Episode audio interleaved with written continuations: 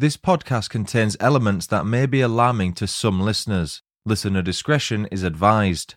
You are now listening to British Murders, the True Crime Podcast.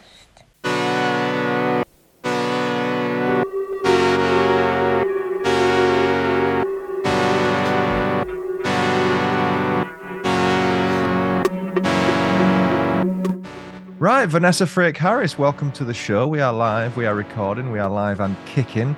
How the hell are you? I'm good, Stu. Thanks very much for inviting me to uh, the British Murders podcast. I'm uh, happy to be here and happy to chat. It's a pleasure to have you on. So, I managed to find a copy of your book. I was very cheeky when I messaged you. I tried to get myself a, a, free little copy, but it did get published a couple of years ago. I found it on Amazon Prime Reading, actually. Did you know it's part of the Prime membership now that you can get a, a copy of that? Just if you're a member of Prime, you can read that on your Kindle. Oh, I didn't know that. Thank yeah. you very much. I might put that on my social media for anybody who's yeah. interested. It's worth doing. I don't know if that's a recent thing Prime have been doing. You can get certain books for for free, but you're paying for Prime, so it's not 100 percent free. Uh, but uh, well, I'm, I'm pleased you haven't let Yorkshire Downs down by uh, getting a freebie. Obviously, that's fine. So I've not finished it, admittedly, but I am a fair way through it, and I am really enjoying it. To confirm, it's called The Governor, and the subtitle yeah. there, The Unbelievable True Story of My Life Inside Britain's Most Notorious Prisons. Let's rewind a little bit and start from the start because it's the start.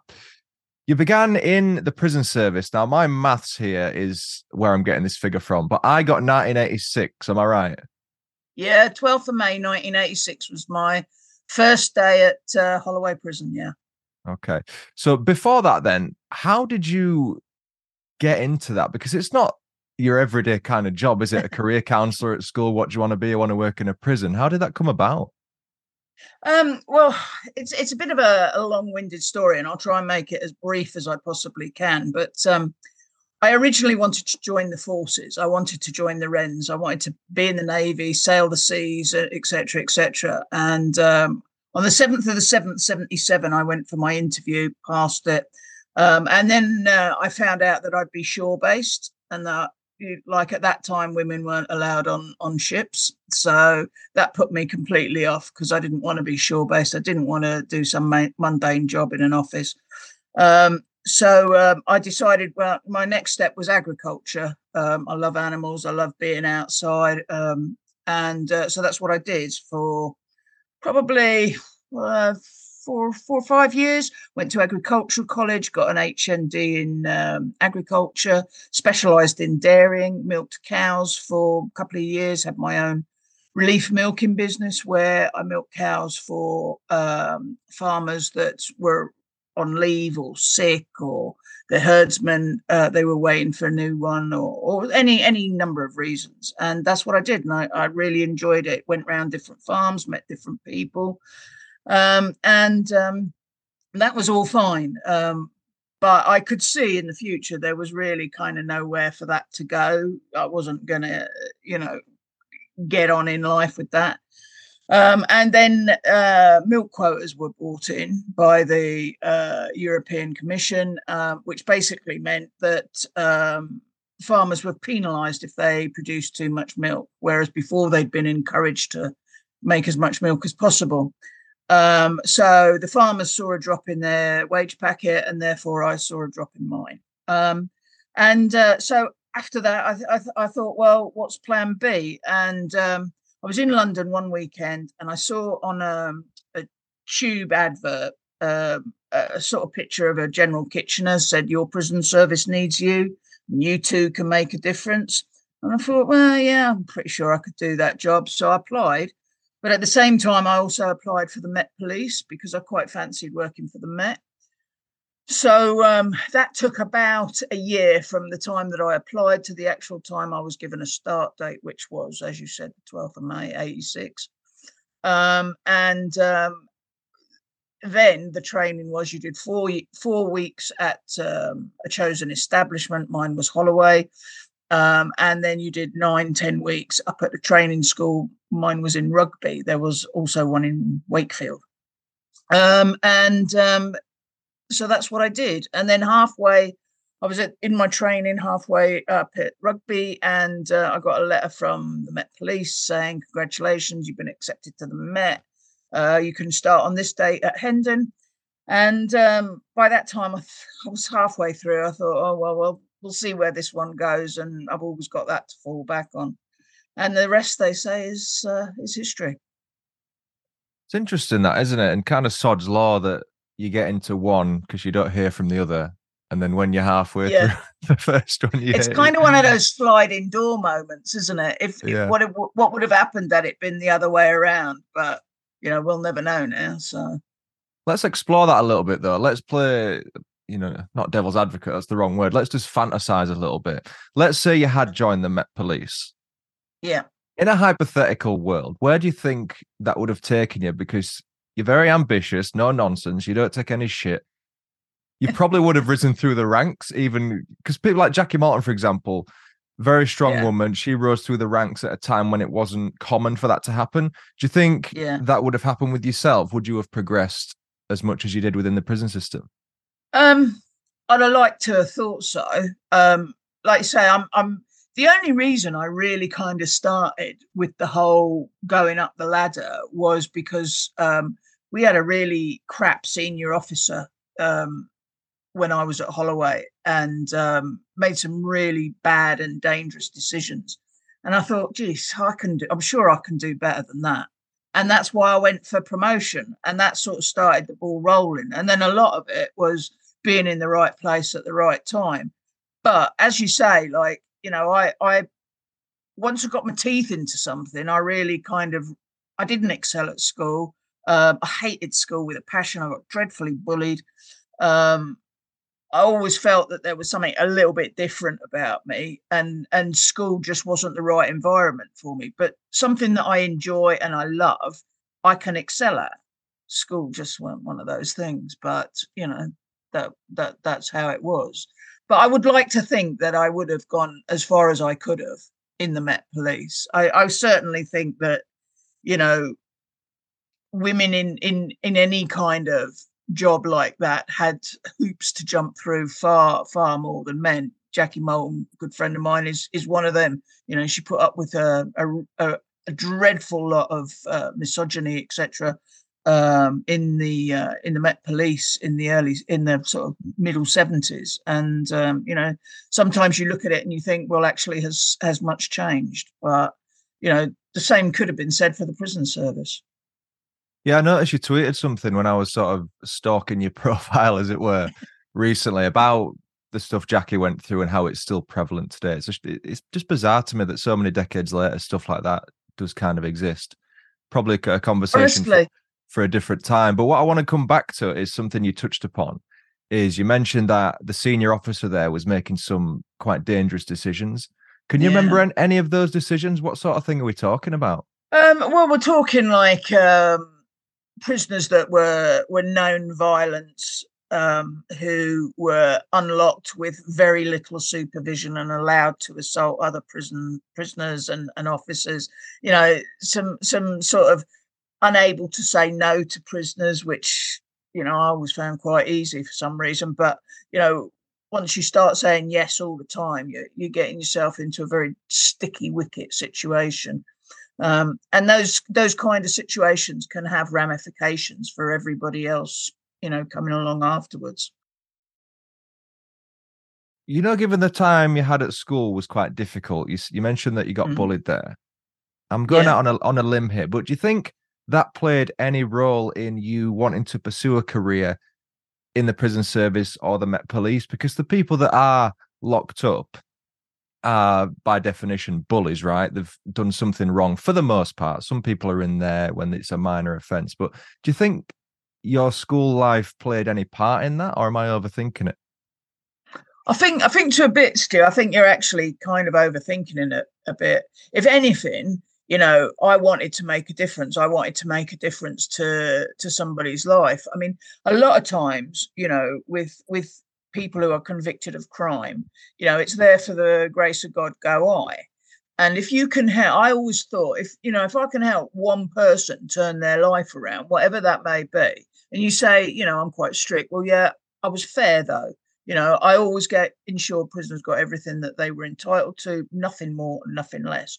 Um, you know, and um, I think I think I don't think you know bully bullying in prison is is quite prevalent anyways um, and anything that you can do to keep prisoners safe to keep staff safe to keep visitors safe is is in my book is a, is a good thing. Um, you know it's not all about locking people up being a being a prison officer you know that is like a very small part of your job you know you can wear you know 20 different hats in a day you know from counselor to confident to um, helper outer to you know nurse to um, any number of things rather than just unlocking and locking a door. How does that differ based on what you expected? So for example in any job we have a contract right and it says what your responsibilities yep. are in that role it sounds like a lot of your responsibilities are unwritten, so informal responsibilities. How far removed from what you were actually expecting was the role, especially when you first started? Oh, completely. I mean, nobody ever told me I'd see a dead body. Nobody ever told me that I'd have to deal with people with really severe mental health issues.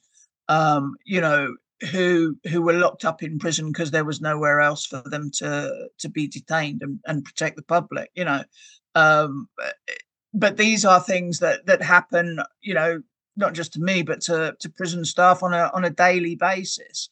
You know, you're expected to deal with quite horrendous self harm issues, suicides, um, violence. You know, I think I was there two days, and um, one of uh, the officers I work with got quite badly assaulted like in front of me and i you know your instinct is is to protect your colleagues and you just like jump in like all guns blazing. Some she got um hit. Sounds funny, but she got hit um quite severely on the back of the head with a broom, um, and it literally just split her split her skull open. You know, there was like claret everywhere, and this this was like I'd only been there two or three days. You know, I mean, I, I didn't know what to do. Only that I knew that I had to jump on this prisoner to to stop her like carrying on beating the, the crap out of this this officer. So you know, although they try and prepare you for it and they like teach you interpersonal skills you know how to deal with somebody screaming at you shouting in your face somebody um, who won't talk at all trying to sort of cajole them along trying to get some somebody to do something that they don't want to do you know all these sorts of things. Actually when it comes to the nitty gritty a lot of it you have to learn on the hoof.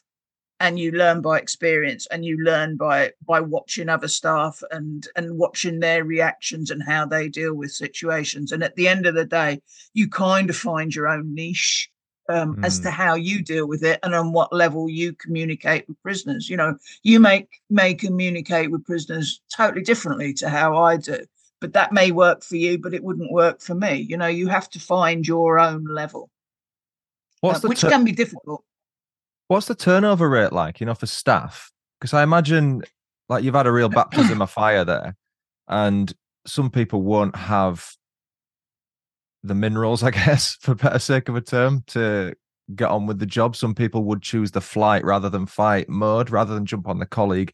They might stay mm. back and think, you know what, this job isn't for me. Is there a high level of turnover for staff, or is it generally the people that apply typically have that mentality?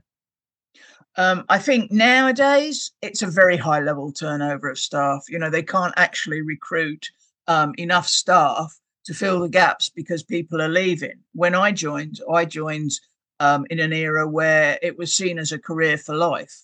You know, mm. I had no intention of doing anything else with my life apart from the prison service. Never, I can honestly say, hand on my heart, never actually crossed my mind once to leave the job. And I saw some pretty awful things but it actually never never ever crossed my mind but unfortunately you know with with how things are and how they've sort of sucked the money out of our out of our prison system now um you know a manager in mcdonald's gets paid more than than a, a new member as a prison officer um, who has to deal with violence on a daily basis so you know now people look at it young people look at it as you know a stepping stone so you mm-hmm. might get graduates coming out of university, staying one or two years and then moving on to something else.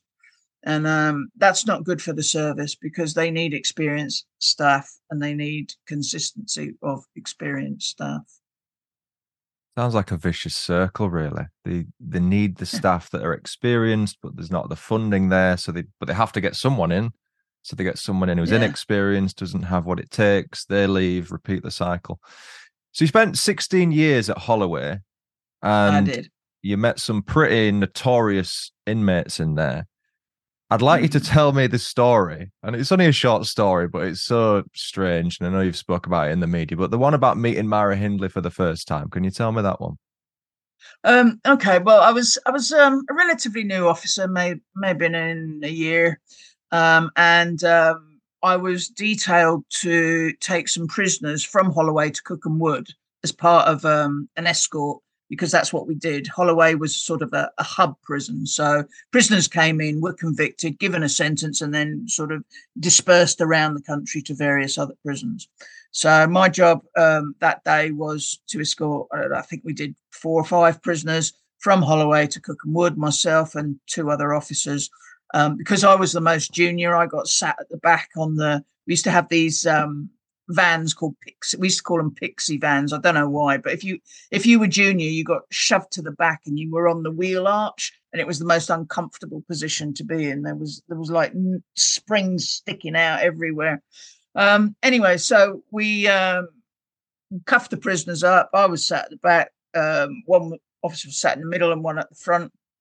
And the girls were fine. They knew that they were going off to Cookham Wood um, to start their sentences. Everything was fine got to Cookham Wood, and uh, you know, it's it's um it's kind of a, a done thing. You know, when you have visiting staff to your establishment, you offer them a drinks, um, make sure that you know they're okay if they want want like a bathroom break or anything.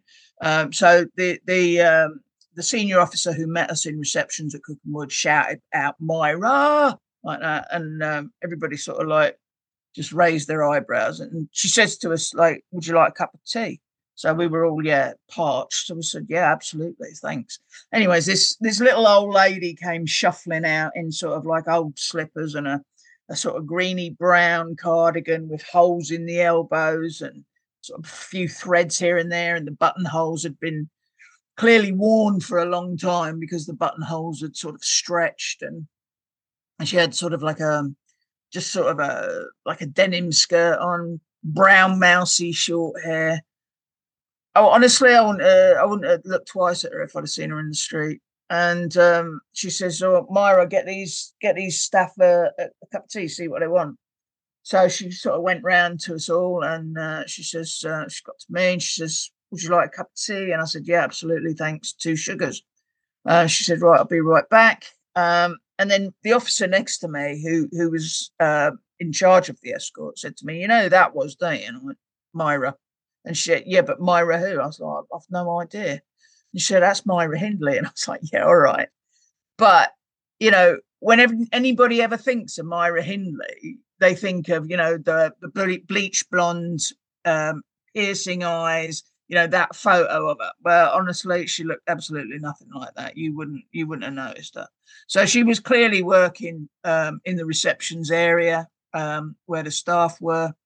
Um, and making making drinks and and that's quite normal for for prisoners to get jobs around the establishment. And um, i would imagine she got receptions because it was a, a, small area not much going on a lot of staff and she could be like kept an eye on. So she wasn't mm-hmm. sort of like out in the the rest of the population. Um anyways she came back with a tray three cups of tea on it said, Here's yours. I said, Thanks very much. Uh, she says, Is there anything else I can get you? I was like, No, that's fine. And I drank my tea. That was it. Um, but people like to make, I, I know um, it's because it's Myra Hindley, but people like to make a lot out of it. I never actually thought twice about it. Absolutely, what she what she did, you know, she deserved to be locked up for the rest of her life. Um, I don't disagree with that at all. Um, but prisoners like her, um, and other prisoners that I've come across who are quite high profile, to me, they were always a prisoner. You know, they were never, I never gave them anything or looked at them anything different to any other prisoner. And um, you know, I think it's important that that people realise that they may be sort of high profile outside of jail, but actually inside of jail, they're nobody.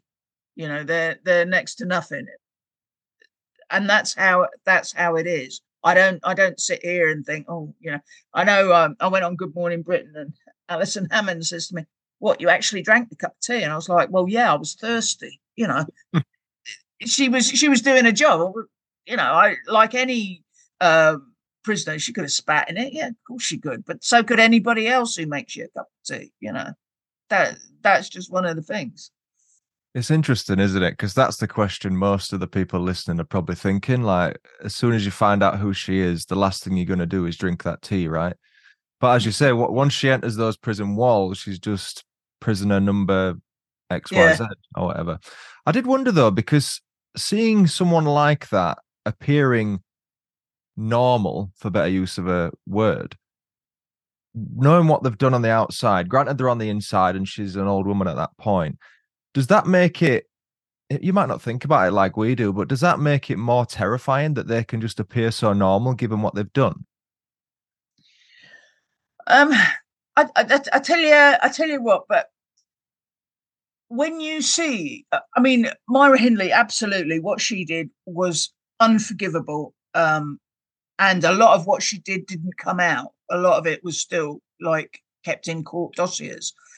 But there were other p- prisoners equally as vile, equally as heinous crimes as she committed. Um, and if you let things like that get to you, you'd never be able to do your job. My, I looked at my job as my job was um, to make sure that they were safe, to make sure staff were safe, to make sure that um, you know we protected the public by keeping the likes of Myra Hindley et, et al in jail behind those walls. My job wasn't to judge them because they'd already been judged by their peers, by our courts, and by our justice system. So, you know, I, I, I think if you, I mean, yes, in certain cases you do have to know what prisoners are in for. With high profiles, well, of course, you could only have to open a newspaper and you can see what they're in for. But but it's important that if you're working with people like that, those high profile prisoners who've done dreadful, dreadful things, that that you don't latch on to that and let that become the focus. Because if you did, you're going to let your professionalism down because because you wouldn't be able to to be civil you wouldn't be able to you know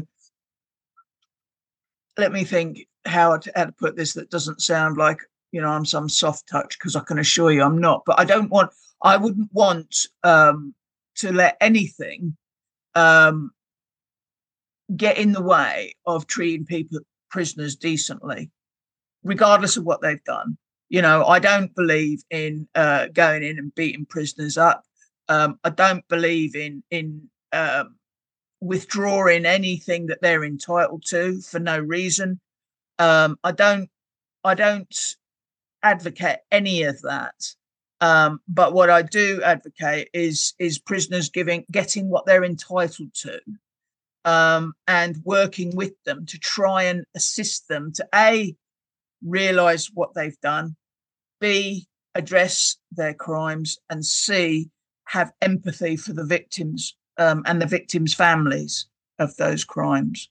So to me, um, Myra Hindley could have been Joe Smith wouldn't have made any difference, you know, whoever it was that bought me that cup of tea. The media made it so that it was Myra Hindley, mm-hmm. you know. Yeah, I've does that, that, make sense? Yeah, totally. Because whenever I've researched you, any interviews you've done, your career is absolutely fantastic. But the thing they've latched on to get clicks for that article is the is that cup of tea story with Myra. Yeah, and I, and I think yeah, it's an interesting story, but it's such a minor part of your career. It almost kind of oh, is she the yeah. governor that, that met Myra kind of thing? And it's like, it's just so much more than that. I've got a two part question for you. The first one, I think I know the okay. answer to. The first part mm. is what is what's your opinion on capital punishment? I think I know the answer to that based on what you've just said. The second one is, do you believe in rehabilitation? And if so, can that be achieved for everyone or are there limits? So for people like Myra, probably not wise given what she did. I'm wondering what the limit is with that if you do think rehabilitation is possible. Okay. Uh, capital punishment. I always used to say, yeah, I believe in it. Absolutely. I'd quite happily do death watch on somebody. It wouldn't bother me in the slightest. Somebody like um, Myra Hindley, Ian Huntley, you know, wouldn't I wouldn't bat an eyelid. Absolutely. Because I think there are some things that um, go beyond humanity. And, um, you know, like I said, I'm no soft touch. Um, but, and I have to put the but in there, as I've got older, maybe I've mellowed a little bit more. Um, I, I, still believe in capital punishment, but not to the extent I used to when I was younger. And I think that is probably maybe I have mellowed a bit. Maybe after nearly 30 years, the other side, maybe maybe I have. Um, I I don't I don't necessarily think that the justice system in this country has it right in in in what we what we dish out um, as punishment. You know, the punishment. People need to remember that the punishment to any prisoner is is the taking away of their liberty. That's their punishment um, and keeping them locked up. That's to protect the public. So, is that enough? I mean, people go mad when they see, you know, prisoners with PlayStations or with TVs, and but those sorts of things, they're not a right; they're a privilege. And like all privileges, you know, they can be taken away. But you, if you're working with somebody, this sort of leads on to the second part of the question.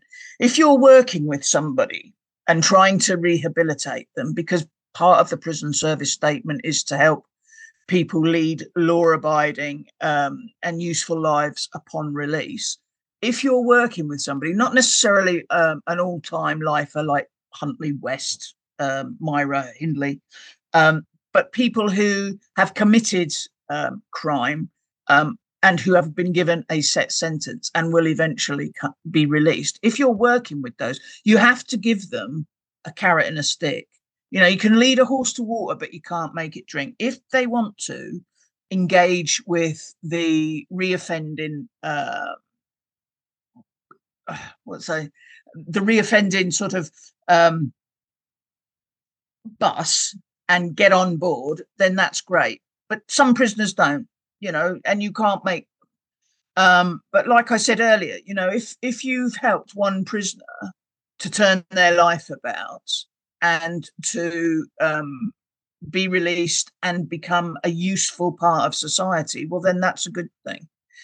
Reoffending in this country is one of the worst in Europe. We lock up more prisoners in this country than any of the the prisons in Europe.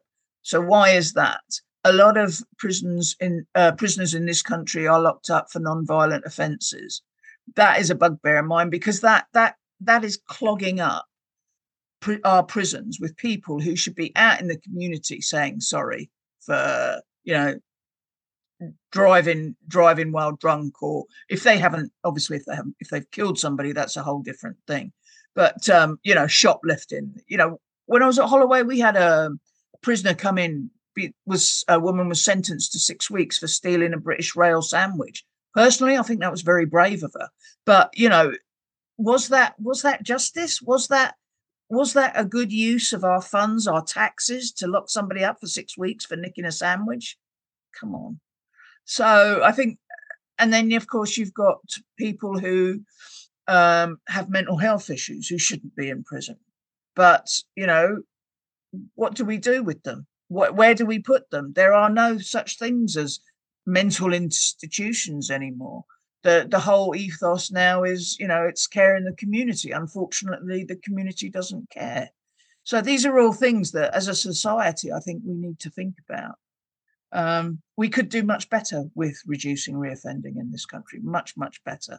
But of course, prisons aren't a vote win- winner not by any stretch of it. Nobody's going to vote for somebody who says, I'm going to plow all our money into prisons and re- mm. reducing reoffending. You know, that's that's just not going to happen. Certainly not in my lifetime. Um, and um, and but people forget, you know, every prisoner place is around 50 grand a year. That's what our taxes are going on to keep people who really shouldn't be in prison in prison. So I think as a society we need to have a good hard look at the justice system in this country and I think it's it's it certainly needs um, some major changes. But like I said, it's not a vote winner. So it'd be a very brave politician that stands up and says, Well, I'm going to take this on. Because every single time we get a new government, regardless of which size and we get side, we or um, a new prisons minister, things change. So usually it's something they bring in something we did 10 years ago. It didn't work then and it probably won't work now. So you get you just get this revolving door of, of policies that that um, don't work. Every single one of them thinks they've invented the wheel, um, but they haven't because we've usually done it before, and it still it still doesn't work.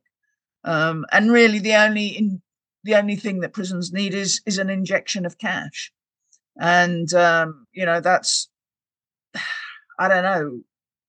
The, with the cost of living crisis now, are people going to stomach that for committing crime and, and putting our cash into jails? I, I hardly think so.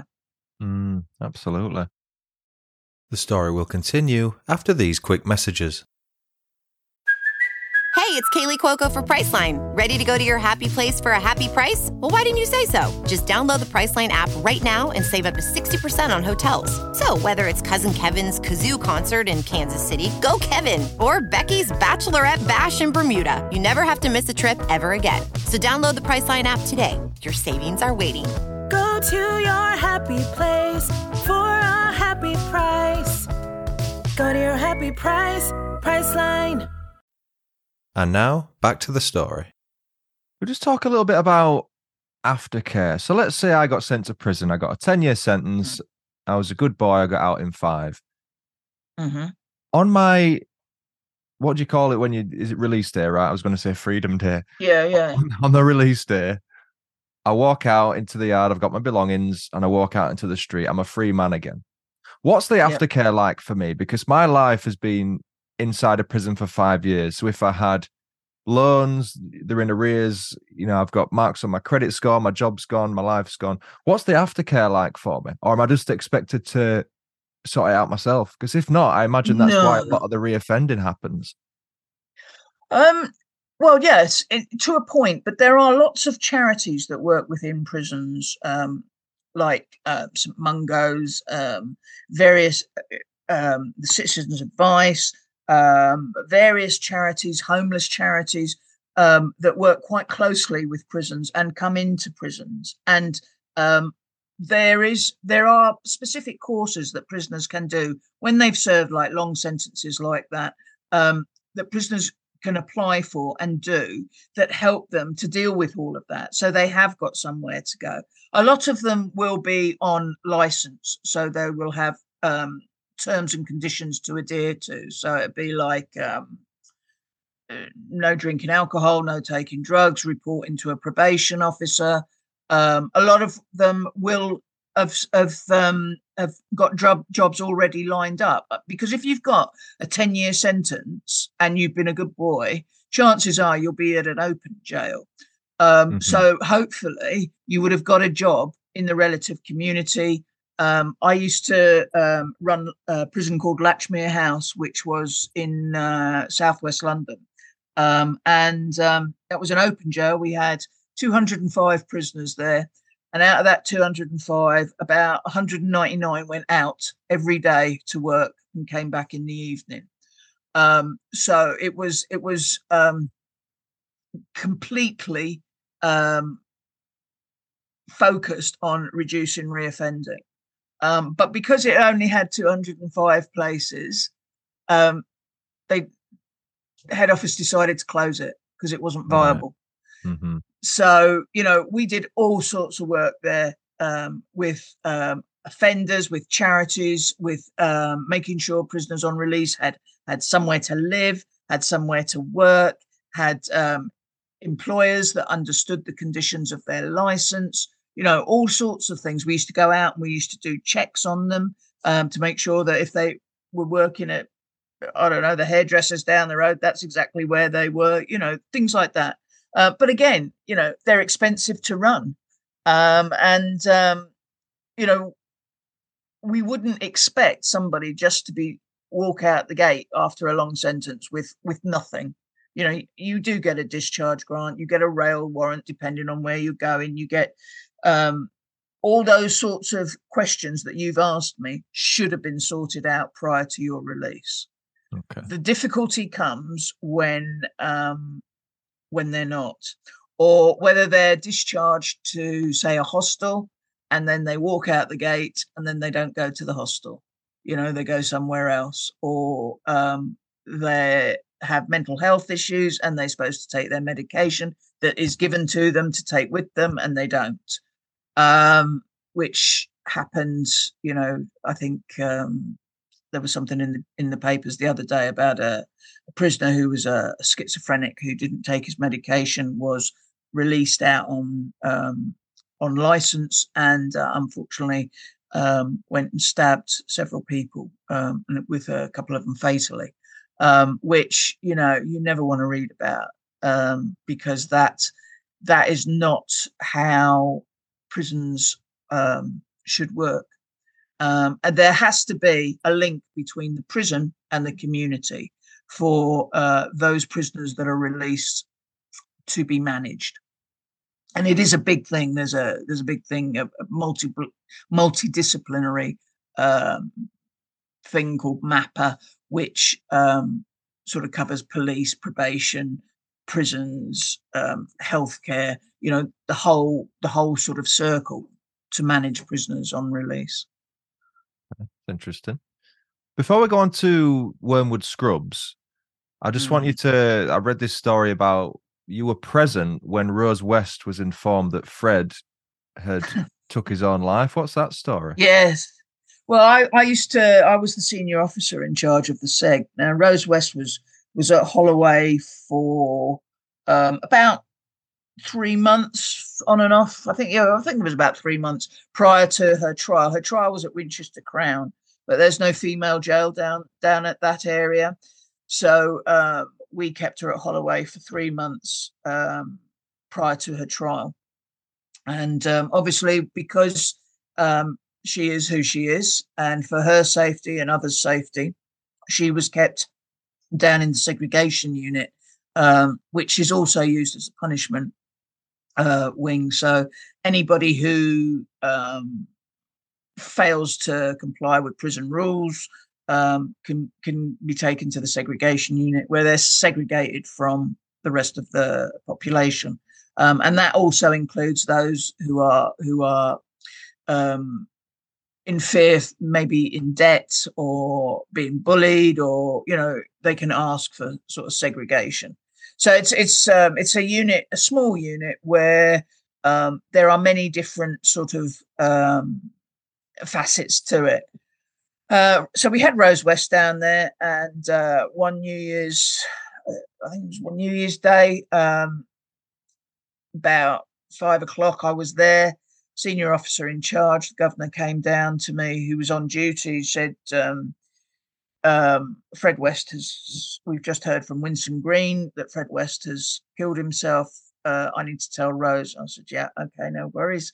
So um, I opened the door. Rose was in her cell knitting. She was always knitting. Um, and um, although we never quite found out what she was knitting, because it was like she just seemed to knit bizarrely. But, uh, anyways, so uh, we opened the door and uh, I said to her, Rose, uh, governor's here. He's got um, something he needs to speak to you about. And she was like, oh, right, right. Yes, yes. And um, governor said, uh, Rose, I'm, I'm very sorry to have to tell you that Fred has taken his own life. And she kind of looked she, like Rose had very thick glasses, and you could see that they were glass, not sort of plastic lenses, because they were almost like the bottoms of milk bottles. They were so mm-hmm. thick. And um, I I I said, um, "Are you all right, Rose? You know, do you need a cup of tea?" I doing sort of a care concern with her, and she's like, "No, no, I'm fine, thank you. Thanks for letting me know." Well, that was it. Nothing, no emotion, no, no sort of uh, no no emotion, no sort of physically or mentally or you know. And I and I always thought that Rose thought that because Fred was dead, that she thought that then there'd be nothing for her to answer to. And I do believe that Fred thought that as well, which is why he right. killed himself to, to sort of get Rose off the hook. Well, unfortunately for for Fred, that wasn't the case, and uh, Rose got a whole life sentence, um, and well deserved too.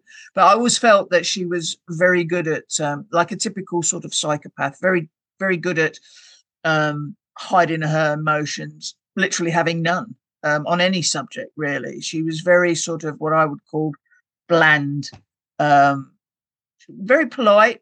Yes, no, no, thank you, no, no issue at all. But it was almost almost like you could see the sort of cogs working in in the brain um, which is sort of like um, a typical sort of psychopath i think she she clearly thought that she thought she was she was going to be free now and um and i think she would have been quite surprised when she got her whole life sentence yeah i bet have you read the i don't know if you read many books about these cases given that you kind of knew prisoners in these high profile cases, but there was a book written by Mae West, one of her daughters.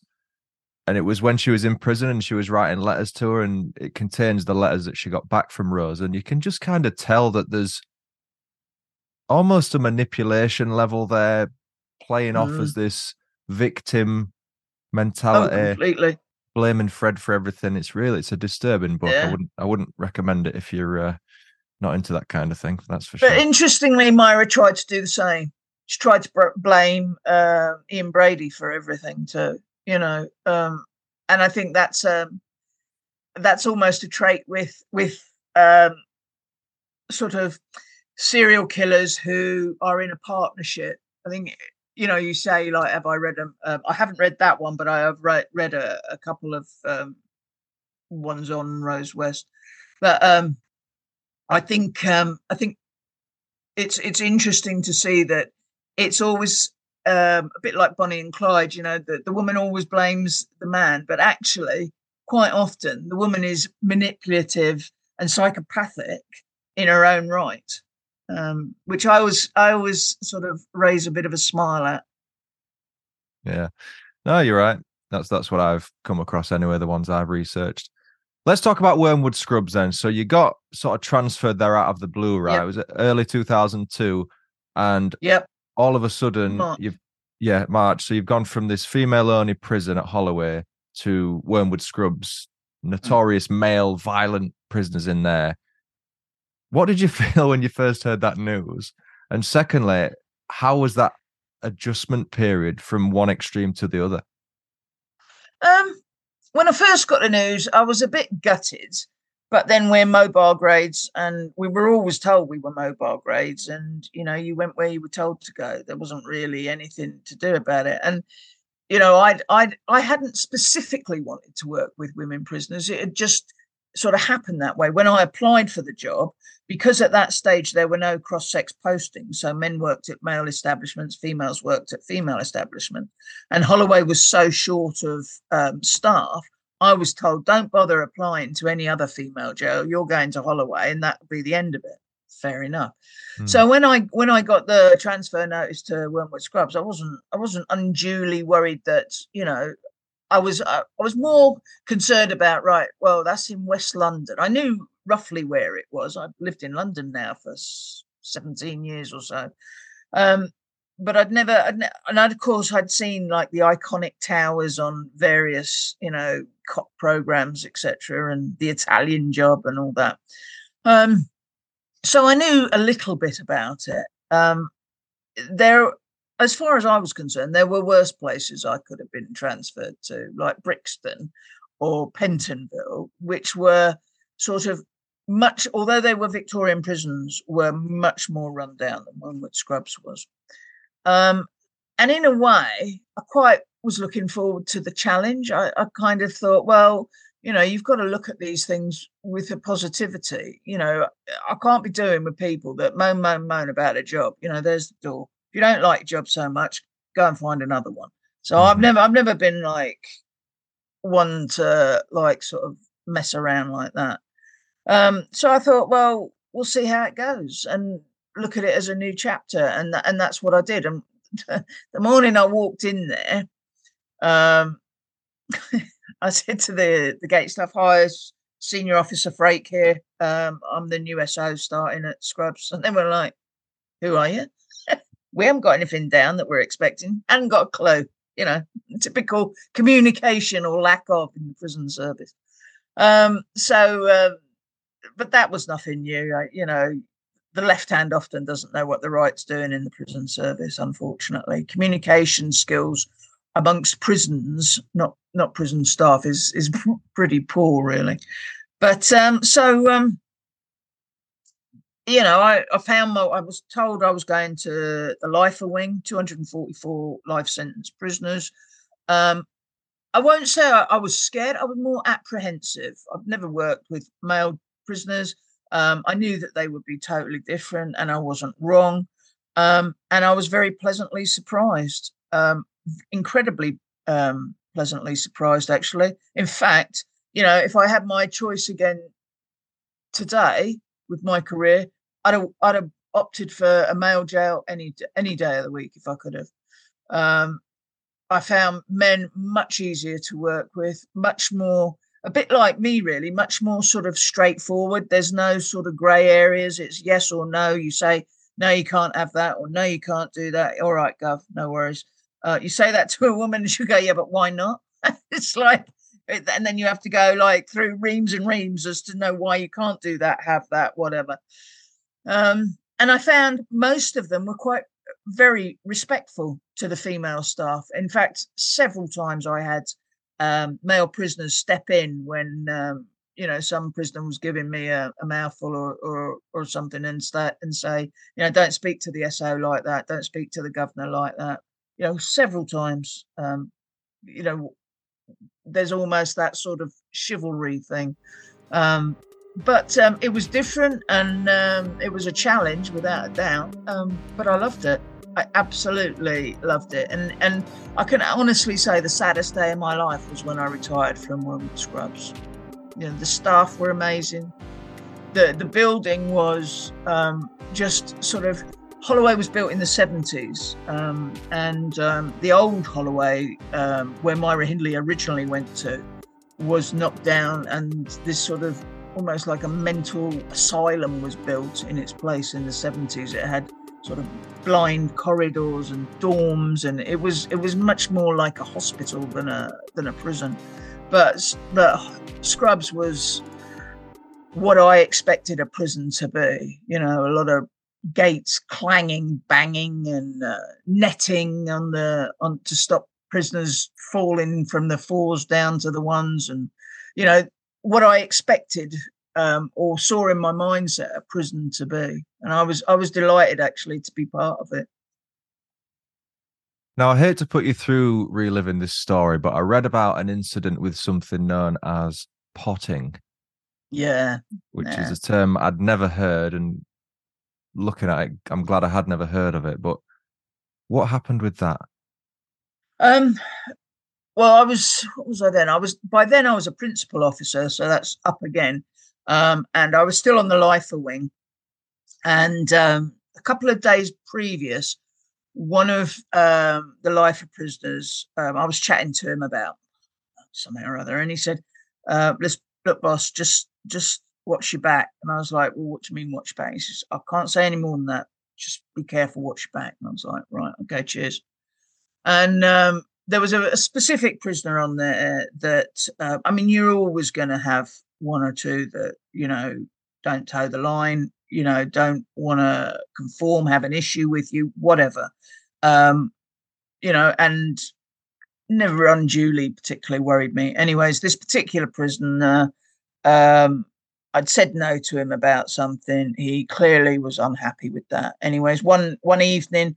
Um, I was uh, in my office on the on the bottom landing, and an alarm bell w- went off. And as I came out of my office to run to where the alarm was, um, I was running along the corridor, and then next minute I was just drenched.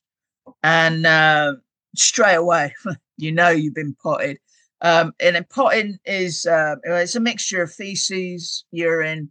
They keep it a couple of days, shake it up, put it in a like a plastic bottle, and then just lob it. Um, and uh, it's possibly one of the worst worst things that could probably happen to you. It's done to humiliate you, to you know, to uh, to completely sort of, I don't know, dehumanize you almost. Um, and um, I, like I said, I knew straight. It just literally covered me. Um, so um, I shouted to the rest of the staff to bang the wing up. Other because the alarm had gone off, other staff had come from other wings, and uh, we got the wing locked up. And uh, governor, the duty governor, came and he said, um, "You need some new uniform." I said, "Absolutely." And he took me to the uniform store, and I got a whole set of uniform and that. Um, and then I went to one of the showers um, at the gym, the PEI showers. Went at a shower uh, put my uniform on, and um, went back to the wing. And um, it took a couple of days, but um, I went and saw this prisoner who said who said to me, "Watch your back," and um, I persuaded him to tell me who it who it was. I had a feeling I knew. Uh, anyways, his feet didn't touch the ground. He was whisked off to the seg, and then he was transferred very far up north. Um, and uh, you know, it's a bit like falling off a horse. You've got to, you've just got to get back on it as soon as and and and get on with it.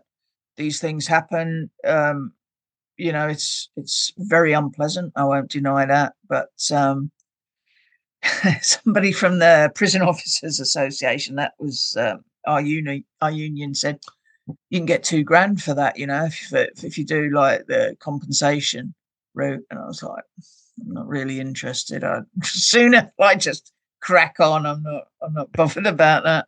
But um, you know, he was a good union guy, so I can't knock him for that. But um, yeah, I mean, you know, I've been threatened, I've been assaulted. Uh, some guy offered who was a, a double um, hitman. He he shot two people. Um, threatened to have me shot outside the jail. Told me how easy it was. And, you know, if you if you took everything that people said, all the threats, etc., on board, well, you'd never come out of your house. You know, you've just got to you've just got to deal with it and be able to deal with it and front it out most of the time. Yeah, I get why you'd want to put that in the past and not drag it up through a compensation procedure or whatever that would entail. Let's pretend before we move on to your sort of post prison life, let's pretend it's my first day at Wormwood. Okay, you're the governor there. Okay. I've done whatever I've done. What can I expect? So it's day one. My sentence has been handed. You're at prison. This is where you're going. I enter the door. Talk me through what happens on that initial stage. Okay, so the first uh, member of staff, well, from the court to the jail, you'll be taken by um, Securicor or one of the private um, escort companies, GeoAmey, Securicor, um, Group 4 is untold of them. And then you'll be rocked up to the jail. You'll open the door and you'll go straight into receptions. The first person you'll see will be the, the officer in charge of receptions, and he'll go through your warrant so every prisoner has a warrant. If you don't have a warrant, you don't come in. We can only hold you in prison um, legally if we have a warrant. So if they've left your warrant at court, unfortunately, you'll be getting back on the van and going back to the court to get the warrant because we legally cannot hold you without that bit of paper. And that bit of paper says your name, your date of birth, what you were charged with, what your sentence was if you've been convicted, um, and the date, and it's signed. It's signed by the clerk of the court. Um, and if all of those things match with you, then you'll be allowed in. So it's important that, you know, A, um, that uh, you understand why you're there, that you've committed whatever, and that your sentence is whatever. Um, then you'll be uh, go through um, to another desk um, who will go through various questions about you. So your uh, religion, your address outside, your next of kin, uh, emergency contacts, um, because quite often prisoners come in and of course their mobile phones etc have all been taken off them so like i know like my emergency contact i won't have a clue what their what their number was it's a mobile number so mm-hmm. obviously like it's important that prisoners are asked that question so that while they're there we can get their mobile out get them to get it out of their mobile and so we can write it down um, so that's that that happens there. Then um, you're offered, um, if you're convicted, you have to wear a u- uh, prison uniform. So your civilian clothes are taken from you, and you're given uh, prison uniform, which is like a grey tracksuit now nowadays. Yeah, um, and um, make sure that you have the right shoes like hobnail boots things like that are not are not permitted so if you have hobnail boots they'll be coming off and you'll be given like trainers uh, make sure you have enough underwear um, and um, and then offered a, a hot meal. Um, before you you i'll just miss a bit out but before you're given uh, your your change of clothes you're given a, um, a strip search. So it's top first put clothes on, then bottoms, uh, and then put clothes on uh, in front of um, two male officers. Um, and then uh, you're offered a hot meal and you go into a waiting room. Um, and then from that waiting room, a nurse will call you out. You'll see healthcare.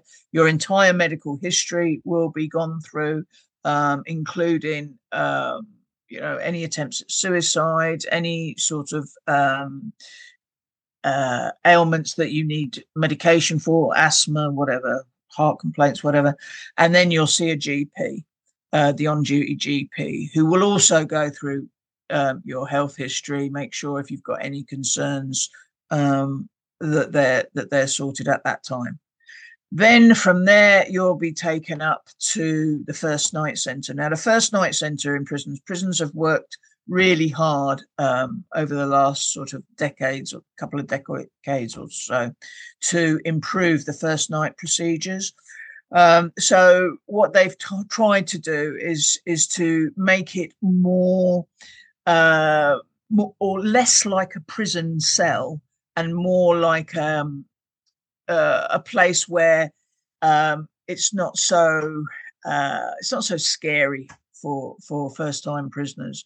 So there you'll be offered a phone call to whoever you want. Um, you'll be offered uh, various uh, like pin uh, pin numbers so you can have your own phone account. Um, if there's any concerns, if you um, for for you to sh- uh, share a cell with other prisoners, i.e., um, like um, if you're a far right or far left or whatever and uh, object to whatever sharing a cell with we wouldn't put you in a cell with with um i don't know say you were homophobic wouldn't put you in a in a cell with with a known um, gay prisoner do you know what i mean so mm-hmm. it, it um that sort of thing um and um and that's pretty much your first night procedures in a in a sort of very condensed way. The first night centre also has cameras um, so that they can sit not in toilets but in cells um, so that they can monitor first night prisoners because obviously you know if you've just got a 15 year sentence for whatever um, and and and you know it can be quite a shock to an individual regardless of how hard they think they are or how tough they think they are um, it can be quite um, a scary place for for prisoners. So um, that's the first night procedure. The following day, you'll probably move from the first night centre to an induction wing, where you'll be inducted on any number of things. So uh, you have to have a, a, basic level of reading, writing, um, and maths. Um, and if not, then you'll go to an, the education department. You can enrol for the gym for work courses, for uh, various things pertaining to each individual prison, you know, whatever they sort of specialize. Um, and um, and convicted prisoners are required to work, so you can't say I don't want to work because um, it you can't. It's not conforming to prison rules. If you're convicted, um, then you must work. Right. And that's it. Wow. It's interesting. I didn't realize there was such an induction process, but it makes sense as to why, Hmm. especially if you know. yeah, I mean, it's a very vulnerable time. time for for Mhm. prisoners. Yeah. So you retired in 2013. Yep. You mentioned it was a, a sad day when you made that decision. Um, Yeah. married, your, married your partner Julie in 2014, Yeah, which is lovely. And then you're sort of working now. You're doing a bit of baking, right? Yeah, yeah. Well, from working as a governor. I know it's uh, it's a bit of a it's a bit of a turnaround, isn't it? But I've always loved cooking. I've always I, I love cooking. My nan taught me to cook, um, and um, you know it. When I when I first retired, I kind of lost my way a bit. I kind of felt that you know, for the first couple of weeks, it's like, weeks it's like you're on holiday, isn't it? But then it starts to become daily, and then and then you kind of lose you almost. It's like, well, what do I do now? You know, I had this really high, high, stressful, high profile job dealing with sort of, you know, prime ministers and God knows who else, um, to nothing. And I thought, well, I'm going to have to do something. I can't just, you know, clean house all day and walk dogs. I, I need to fulfill my life somehow. So I started cooking at home and um, we moved to uh, a place called Saffron Walden in, in Essex, and uh, they had a really nice cafe there. Did all my sorts of things and um, sort of used all sort of local produce. And I thought, oh, I could, I could, I could possibly get a little job there. Quite fancy that a little part-time job that'd do me. Anyways, that's exactly what I did, um, and um, I started baking, and I, I never, I never looked round. Um, and I still bake now. Um, I don't work there anymore. Once COVID hit, and I got furloughed from that, and then that closed. So, Mm. um, but in all fairness, you know, I don't really have that much time these days. I'm busy doing doing other things, which you know, the book has led me down paths that I never thought. When I wrote the book, I didn't think that you know anybody would be that interested in it. But um, how wrong was I? Um, and um, you know, from that, you know, I do talks. I do um, uh, I'm filming on uh, Friday for for a TV program. Um, I do road radio broadcasts. I do podcasts. You know, the the list is just endless, um, and I'm very grateful, very grateful. So it's it's like completely, you know, turned my life around into something that I never ever imagined would happen. Cool. Well, as a reminder, that book is called The Governor and it came out in April 2021. Harper Nonfiction, the publisher on there. Vanessa, thank you so much for your time. Thank you for your you. insight. It's fascinating. Could talk for hours about it. I won't lie, but uh, I want to leave some people, you know, the chance to buy your book and read the read the actual stories on there.